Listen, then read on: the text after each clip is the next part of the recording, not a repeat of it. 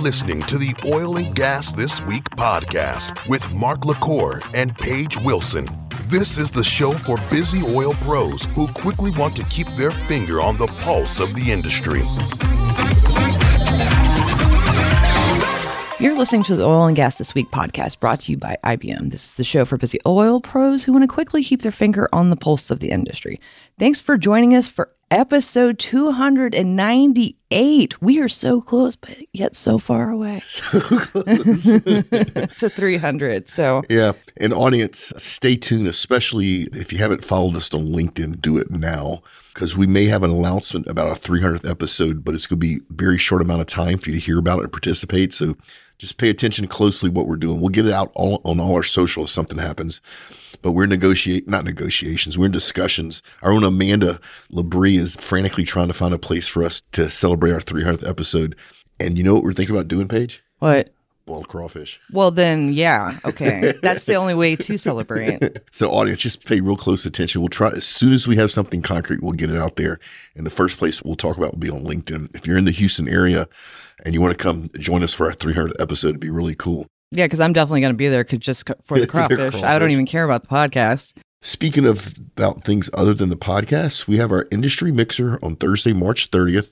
When this comes out, you should have just a little bit of time to sign up. It may be sold out by the time you hear this because it's often close right now, but small gathering here in Houston, between 75 and 150 people all business leaders in the oil and gas industry. We have cocktails and appetizers. Aren't we doing a little auctioning off of something? And we're auctioning off a one of a kind it's a painting or a print? I think it's a print. I'm pretty sure you painted it. Painted, painting. More details on that to come. Yes. But a big shout out to James for providing something to help us raise money for charity. Which, by the way, come by Industry Mixer, our profits go to Red M. That's a charity we support and believe in 100% that helps fight the horrors of human sex trafficking. So, if you come join us for a mixer, you literally will be helping save some little boy, little girl's life and we have them for the rest of the year. I think we have four left this year. So if you'd like to host one, it's not much money. I think it's 3500 bucks. You get a lot of great exposure.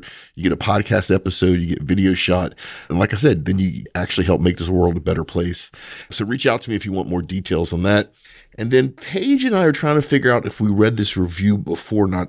It sounds familiar to me too. I'm wondering if it came in two different ways. Maybe because I remember the stuff where she says yelling, yes, exactly. I just remember that. That stands out to me for some reason. I'll go ahead and read it again. But it says, Hi, Mark. I was the manager of planning and economics at Valero Benicia and found your podcast two years ago. I want to say thanks for the work on oil and gas this week. I usually listen to you and Paige when I'm running and often catch myself yelling, Yes, exactly. and people around would give me funny looks. I have shared a few headlines from the podcast during the leadership morning meetings. Your insights in the industry is a great compliment to OPIS reports. My husband, who works at Axens now, listens to you too. I have since moved on from Valero and have transitioned to tech, but I still do listen to hear every episode. It's a great way for me to keep up with the industry and that is still so dear to me. Keep up the great work, Tess. Thank you, Tess, for the review. Tess, if we did read your review twice, it's that good. and audience, if you submit a review online in one way, that's enough. So, yeah, we get we get them. Yeah, so you can submit it like test it on LinkedIn. You can submit it on Apple Podcast. You can submit it on Spotify. You can do this on Twitter, or Facebook, whatever. But if you do submit a, a, review, just do it one way so we don't accidentally read it twice because this does sound familiar. I but know. it's such a great interview. I don't mind reading it twice. And thanks again, Tess. All right, so let's get into the news stories. It's been a hell of a week.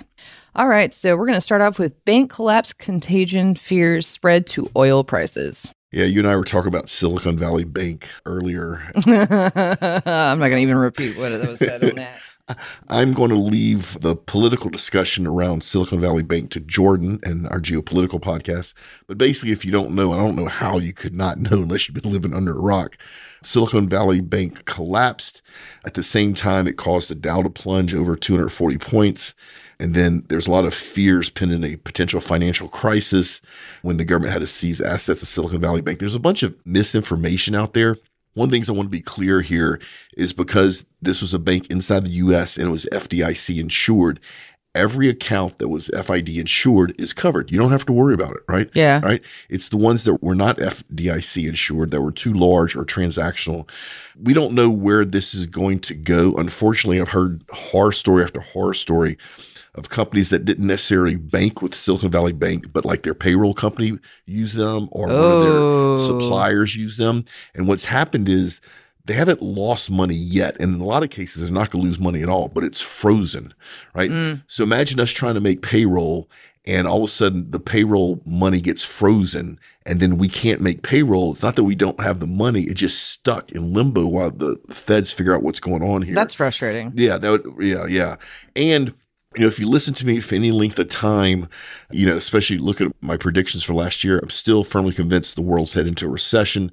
The last couple months, it looks like I was completely wrong.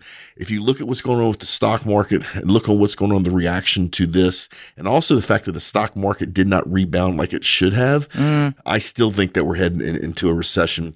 Uh, Again. once the bank once the bank failed, you had a bunch of experts out there, including Goldman Sachs and myself, uh, that also believes the Fed will put a pause on rate hikes just to try to recover this. So we'll see what happens. You know, the Feds are on this, the Treasury, the Federal Deposit Insurance Corporation. They're all looking to try to get free up this money that needs to be freed up so that business get back to normal. I will make one note of Silicon Valley Bank is that a lot of their investments, and if you don't know this about banks, when you put your money in a bank, whether it's a checking account or savings account, a money market or whatever, they invest that money, right? It's- Right. It's, one of the ways they make a profit. Right. And Silicon Valley Bank, let's say, was not an investment in the oil and gas industry, and we'll just leave it at that. Okay. All right. Let's move along. Trans Mountain Oil Pipeline cost balloons. Yeah, boy, what a mess for our brothers and sisters in Canada, in Yeah. Canada. so, Canada. so when this forecast, when this forecast, when this pipeline, I think it was Kinder Morgan originally decided to build this pipeline, the cost is way cheaper than it is right now. And then basically the government decided to nationalize this pipeline. I believe they bought it from Kinder Morgan for about $5 billion. And basically, Kinder Morgan said, You're going to buy it from us or we're going to cancel it because it's so hard to do business in Canada now because of all the environmental pushbacks from both the Canadian government and some anti oil and gas groups up there. And so then what happens is the Trans Mountain pipeline expansion didn't got delayed and costs kept going up and the cost keeps going up for a bunch of reasons. They had some really bad weather.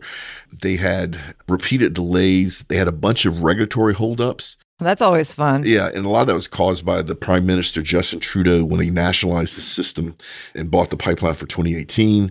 And then basically, this pipeline's about 80% complete. The first quarter of next year, 2024, it should actually come online. And it's going to make it much easier for the Canadians to export their heavy crude to Asia. So, what's going on right now is they export the heavy crude down here to the Gulf of Mexico, stick it on a tanker. and now Oh. it goes to Asia. This could greatly shorten that. Price tag, unfortunately, has went up a lot. It's went up over 40%. Actually, it's went up 44%. And it's right about 22.3 billion. So five billion when Kinder Morgan was going to do it, 22.3 billion that the Canadian government's going to finish this thing. Man, Yeah, that's, a lot. that's right? pretty hefty. But this transport is needed. It's basically going to mirror the existing pipeline, just give it much more capacity. And then, you know, like I said, it's uh, they had a bunch of just crazy stuff. They had floods. I believe they had they had some archaeological discoveries, which is never a good thing. When you're, Oh, when you're doing construction and you dig up something that's really old, Oh. you have to stop. At least here in Canada, and there's certain government organizations that have to come in and do their own research, which just delays everything. I actually many years ago got involved in something like that where we uncovered some very old graves, and literally every contractor there went, "Damn," and it worked out the right way. But anyway, the cost overruns were tremendous on this thing. It's like I said, it's coming online. It's needed, so it looks like it's actually going to happen. So we'll look forward to the first flow in the first quarter of next year. Cool, cool. All right. So this is the big breaking news. We're recording this on Tuesday, March 14th. So this came out yesterday. Biden greenlights controversial Alaska oil project. I would have lost money on this. Yeah, we were just talking about it's probably not going to happen. He's probably going to screw it. Yep, I thought they were going to kill this for sure. They didn't, and I will be the first to congratulate the current administration for doing the right thing for Oh, wait until we get to the next article, though. for both the people in Alaska and the world at large. The U.S. produces the cleanest hydrocarbon molecule in the world. If we didn't produce these hydrocarbons, another country would have, which would be Right. much worse for the environment. And those dollars and jobs would have went somewhere else other than to the Alaskan people. So this was the right thing for them to do. You know, ConocoPhillips has worked really hard. This project is expected to produce about 160 barrels per day, which sounds like a big number. That's 160,000, right? Yeah. Remember, the U.S. burns 20 million barrels a day. Right. So it's a drop. It's a big drop in the bucket, but still, it's a drop in the bucket.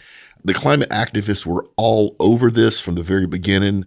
It is it As got- they are everything. they had just literally gotten ridiculous with a bunch of nonsense and a bunch of no truths being pushed all over the place. So I'm proud of our current administration for approving this. It was needed. And like I said, I would have lost a lot of money on this. I did not see this one coming. It was expected, but hats off Biden administration for doing the right thing. All right. So Biden to limit Arctic oil drilling ahead of Willow approval. Ah, I Told- just gave I you you. kudos. I just gave you kudos for doing the right thing. I know. I tried to warn you. Yeah. So what it looks like is happening is in to help make the other side happy. Looks like our current administration is greatly limit future Arctic drilling. And if you listen to me any, any length of time, you know what I'm about to say. If anybody's going to drill in the Arctic, you want it to be us or the Europeans, right? You want it to be Chevron, Exxon, Shell, or BP. Why? Because we care about the environment. We care about the local communities we operate in. And if we mess something up, not only do we tell, we fix it. You've never heard of a Chinese or a Russian oil spill for a reason. And that reason is they're not better than us and the Europeans. They just don't tell. And if we don't drill in Arctic at some point in the future, maybe not next month or next year, maybe not next decade, some point somebody will, and you want it to be the American, European countries. Well, here's our government saying, nope, that ain't gonna happen. Now, of course, when our government says you can't drill in the Arctic, that does not apply to the Chinese or Russians or anybody else.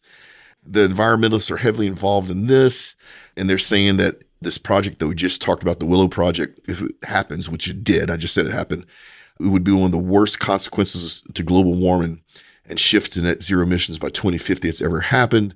Our administration, like I said, signed off on the Willow Project, but these new restrictions are going to stop, basically stop any oil and gas lease in an area of over 13 million acres, which is literally ridiculous. Like I said, if anybody wants to drill there, it should be us. This is all tied to a once obscure 1953 law that President Barack Obama actually pulled in for 2016. Mm-hmm. There's no reason for doing this current administration. I don't know. I don't quite understand.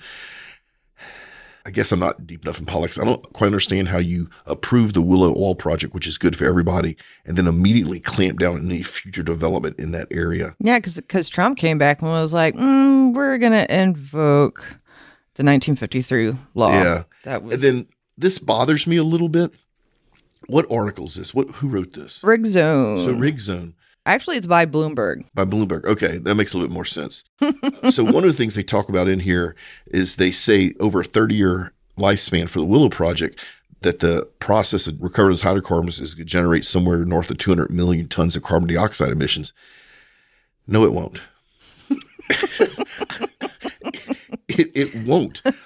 now, maybe the burning of those hydrocarbons further down the economic chain, maybe if that's where you got this number from, but the production of these hydrocarbons will not produce 200 million, million tons of carbon dioxide. And quite honestly, Bloomberg, you need to do a little bit more research on the science. Hydrocarbons are one of the natural carbon recycling processes on Earth. It's part of the natural carbon recycling process. So when you burn hydrocarbons and they release carbon dioxide, it is almost the same amount of carbon dioxide that was pulled out of the air millions of years ago. So if you think about it that way, it's net zero. It's actually slightly less than that because there's this other carbon recycling natural process that goes on with all these microscopic seashells made by the single cells animals that photosynthesize in our ocean that eventually makes hydrocarbons. Those shells lock up the carbon and they fall to the ocean floor and form and eventually form limestone. So good article. Really upset that I just gave kudos to our administration. They turn around and did the opposite of this. And I mean, are you surprised? no, I'm not, unfortunately. In all sincerity, I was giving them kudos for, for approving. And then they do something like this. And uh, obviously, this is just a political ploy to try to make both sides happy, which really Well, yeah, no, that's exactly what it is. really benefits nobody. Right. All right, moving on. Up next, Pioneer CEO, the shale boom is over. This is a bit of a clickbait. So basically, what Sheffield said is that the easy oil growth in the unconventional shale is over. And I would agree with that. Although there's still a lot of easy oil to be found and a lot of hydrocarbons to recover. I mean, like I, I say all the time, the sun will run out of hydrogen before we run out of hydrocarbons on this planet. So the EIA forecasted oil production in the United States will grow by 590,000 barrels per day, which is a sizable number. Remember, we, we burn 20 million barrels a day, so that's about a quarter of that. Also said that next year that that growth will slow from this year's growth. And that's probably true. Uh, we'll see what I predict in November of this year for the shale plays. But the chief executive officer of Pioneer Natural Resources quoted Scott Sheffield as saying that the aggressive growth era of U.S. shale is over. And I would say that is true. Now, remember, the aggressive growth era was 10 years of investment dollars funding growth, not returns, not profits, which we learned was a mistake. But at some point, you have to start making a profit. You can't just fund a well to use that money to use that forecasted hydrocarbon revenue to borrow more money to drill another well and so on and so on. It's almost like a Ponzi scheme. So the aggressive growth is absolutely over. We all know that all the major players out there are now looking for returns on their investment, which is what they should be. And then the other thing is, you know, we're talking about the unconventionals. We're talking about the shale plays. So one conventional well in the Gulf of Mexico over a 50 year lifetime is probably equal to the production of maybe 50 wells in a shale plays. So even though the shale growth is slowing, we still have a lot of hydrocarbons to recover in the unconventional shale plays. But we also have all our conventional plays, not only here in the Gulf of Mexico, but around the world. And it's all just a mix. Anyway, so what's going on right now is it's expensive to drill. You can't get people, you can't get parts and pieces. And that's one of the reasons you're not seeing as much growth besides the capital discipline to make sure that we're only worried about returns, not so much worried about growth. And so there's another quote here by Sheffield, which I love. He goes, You can't keep growing by 15, 20% a year. You'll drill up your inventories, which is 100% yeah. right. And it all depends on the prices and the ability to get the parts and pieces and people you need to grow that fast. So, you know, there's a whole bunch of variables going on. I foresee the shale patch in the US to continue to produce forever. I also foresee that in many parts of the world that have not been tapped into, there's the same geology, same shale geology as here. They just don't have the infrastructure expertise just to tap into that. As we go through time, you'll see more and more unconventional shale resources being tapped in all over the world. I'm not worried about this. I actually, in some ways, think this is going to drive some more consolidations in the shale fields, which we've we've been through quite a few of them. Right. And we're going to end up with a handful of players that really know what they're doing, that are very environmentally responsible, that treat their employees well, and it's just good for everybody. So a little misleading. They say the shale boom is over. It's not over. It's just changing. Yeah. I mean, that's the only constant, right? Is change. So that's what they say. Yeah. All right. Well, here's something cool. Republicans make U.S. energy production top priority with new legislation. Yeah, and so this Lower Energy Costs Act, LECA, LECA, because you know that yeah. politicians love acronyms more than we do. this has been filed by as an HR one, which means it has the highest priority for Congress. The House expects to pack this pack pass this package later, actually this month. Everything behind this basically is to help to increase domestic oil and gas production, uh, as well as production of more clean energy. So it's not just oil and gas focused. What they really want to do is help lower energy prices for the American population, which is good, especially if I'm right and we're still headed to this recession. Unfortunately, our current administration, even though I just talk, gave them kudos for the Willow Project, has not been good to the oil and gas industry. In one ways, they asked for more investment, more production because prices were so high at the pump. And then in other ways, they did every single thing they could to delay the ability to sell leases, to operate, all that sort of stuff. The oil and gas industry doesn't have a lot of faith in our current administration to help clearly be profitable. So here's the Republicans trying to change a lot of that, also trying to increase or speed up the approval process, not just for oil and gas leases, but for mining and for wind energy. And they also want to put in a provision to prevent the current political administration from blocking any oil and gas infrastructures because they, it's part of national security. So we'll see where this goes. It, I 100% believe this will pass the House. The odds of this passing completely and being signed into law is just about zero. Yeah. But it's a good step in the right direction. And we're headed in toward a new election cycle. So this is one of those things that I would love to see them get cleaned up, make it streamlined, get some bipartisan buy-in, and then I suspect there's going to be a big political change in the U.S. relatively soon. Yeah. And when that happens, go ahead and push this thing through. Yeah, the second yeah. time. It's actually going to even amend the what they call NEPA, so the National Environmental Policy. It was the first major environmental law in the United States, and they they also call it the Magna Carta of federal environmental laws. Love it. So what NEPA does is requires federal agencies to assess the environmental effects of proposed major federal actions prior to making decisions. So Which I'm 100% for. yeah, yeah. So we'll see where that goes. All right. Okay. So I talked about this last week, and I didn't think anything happened at CERAWeek with those protesters. But TotalEnergies CEO talked briefly interrupted by a protester. How they got in there, man. Yeah, so you and I were just talking about that. So if you've never been to CERAWeek, the security there is insane. And I actually don't want to talk about it because Right. I notice things that a lot of people that have never served in the military probably wouldn't notice. And I don't want to give that away to any bad Right. actors. But just trust me, the security there is intense. It's Yes. really good. So somehow a protester got in there, and Paige and I were theorizing did they sneak in, which is in the realm of possibilities, although it would have been really hard Yeah. or did they pay the six or eight thousand dollars for a ticket just so they could protest? And if they did that, really, people, that money could have been spent on something much better for our planet than you unfurling a sign and shouting "Stop your greenwashing and lies" at CERAWeek. What they unfurled was a banner that said "Stop EACOP and Rio Grande LNG." And That's a reference to oil pipeline project in East Africa and the export projects right here in the great state of Texas. It was a female. She was ushered away. I bet she was ushered away. Uh, real quick. I bet she was ushered, ushered away very quickly before she could even get going. And as we know, you know, the leaders of our industry are targets for protesters all over the world. And CERAWeek is the biggest annual gathering of oil and gas executives and official and government officials in the world. Right. And so if you're a protester, this would probably be the place to get, you know, your name on a docket somewhere. We don't know what happened after they removed this protester.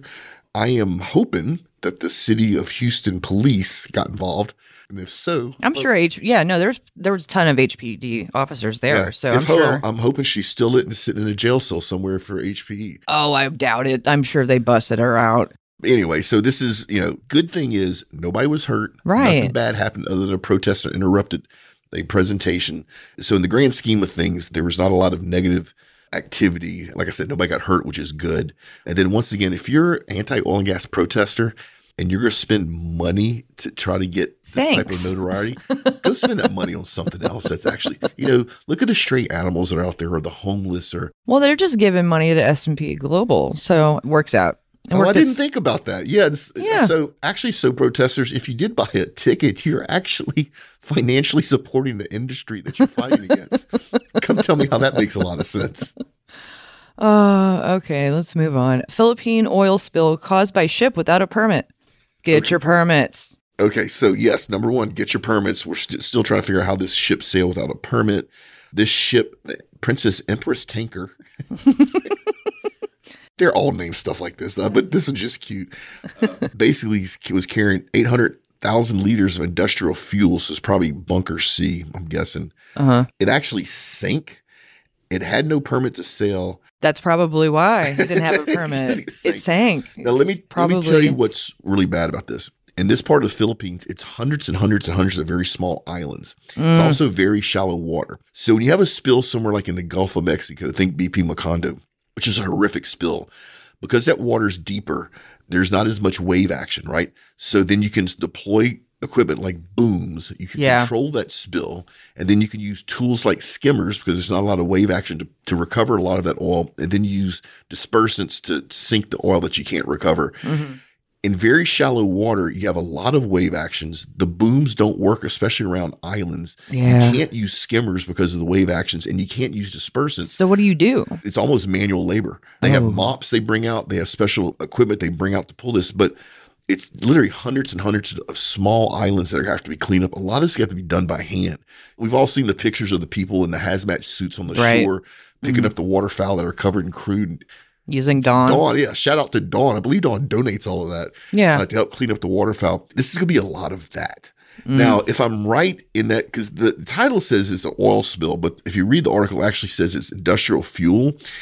If it's bunker C, it's going to be pretty bad. If it's something lighter than that, like diesel or gasoline, actually cleanups could be easier. So let's hope it was something lighter than bunker C. I'm just glad it's not just pure crude. Yeah. At the same time, the Philippines Department of Health has a rule where when their workers are working on this type of spill, they're limited to four hours a day of work to shield the workers from potential harm from exposure to the oil. That's going to take much longer. And then there was a bunch of miscommunication between the different entities, the government entities, municipalities. You can see this when there's hundreds of islands and all these little Yeah. leaders have to agree upon something to start cleaning this up. So there was a long delay. Oh no. So we're going to keep an eye on this. The amount that was spilled actually is not a whole lot. And what I'm Well, hoping that's is- hopeful. That's hopeful. And also, it looks like it wasn't crude oil, which is good, but the massive islands and the shallow water to make it hard. We're going to come back and, and do a, another story on this and let you know what happened. I will say this much you have a lot of U.S. spill response teams out there already. Oh, good. Yeah. Good. Good. Good. Yeah. So the manpower and the equipment's either there now or it will be there very shortly to get this thing cleaned up. Right on. Okay. All right. So, UK Chancellor considers limiting oil and gas windfall tax when prices fall. I knew you would love this one. All right. So the windfall tax is the government, and it's not just in the UK, they're wanting to do it here too in other parts of the world, is basically saying, hey, look, politically, we've put the world in an energy shortage because we've pushed everybody to move to renewables too quickly. Well, hmm. now that we're in an energy shortage, people have to pay more for energy, like natural gas and crude oil. Well, oil and gas companies that didn't make money for 15 years, you're making too much money now, even though we're the reason you're making too much money. So now we're going to tax you for the extra money. Oh, that taxes is about 35% on top of what you're already paying. And yes, we realize if we tax you that much, you're not going to produce any more energy and we'll still be in an energy shortage, but then you'll go out of business and we won't have anybody to do a windfall tax. And so this person is going, the chancellor, Jeremy Hunt, is going, we're going to do all of that. However, if the price of natural gas and oil fall below a certain point, we're Mr. Oil Company, you can't make any money, then we'll let the windfall tax go away. This is a mess. They're they're literally this is just stupidity on top of ignorance, on top of just being dumb. So you heard me say this before. This is not only affecting the oil and gas industry in the UK, they're going to take the same windfall tax and apply it against renewables. Why?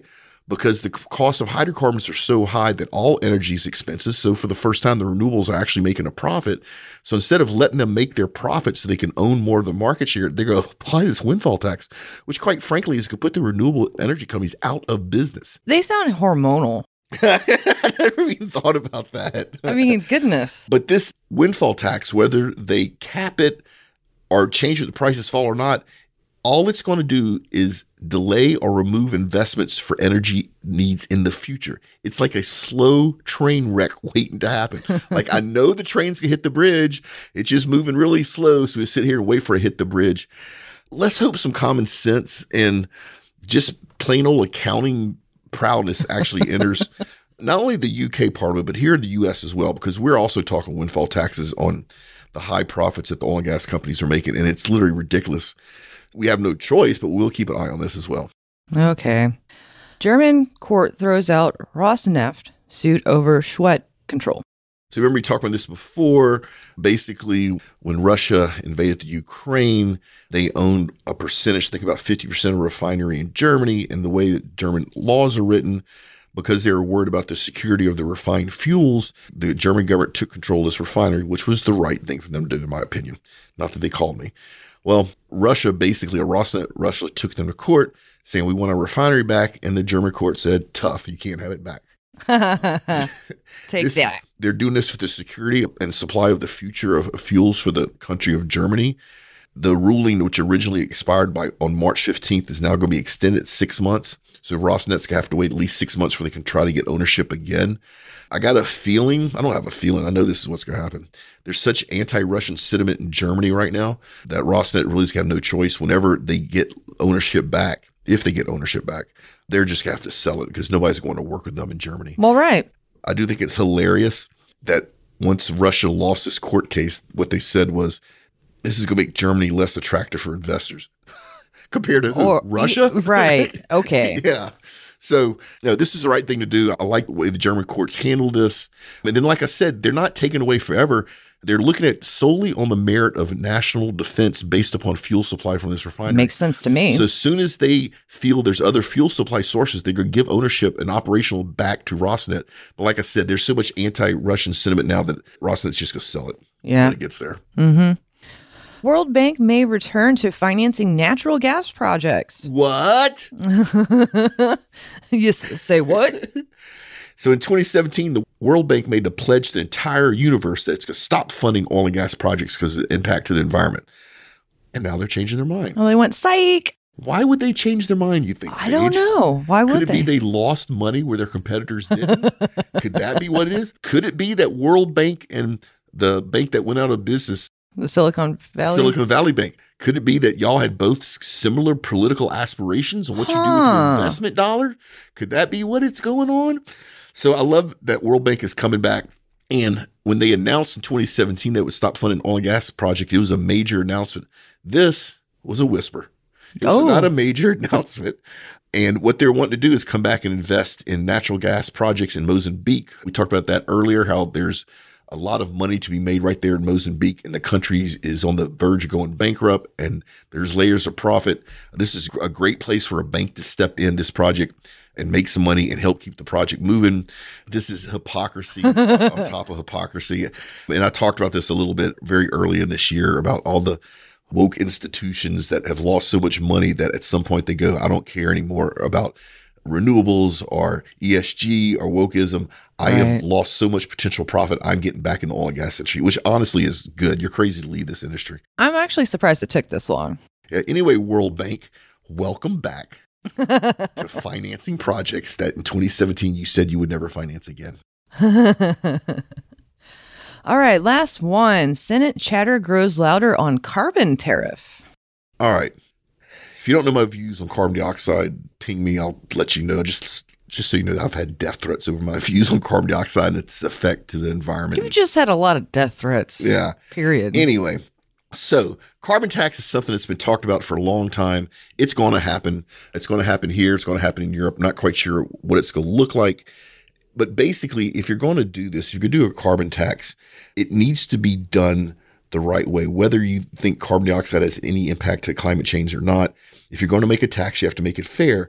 And if you look at what produces the most carbon dioxide, and if you look at the countries that produce carbon dioxide, China is like the 800 pound gorilla.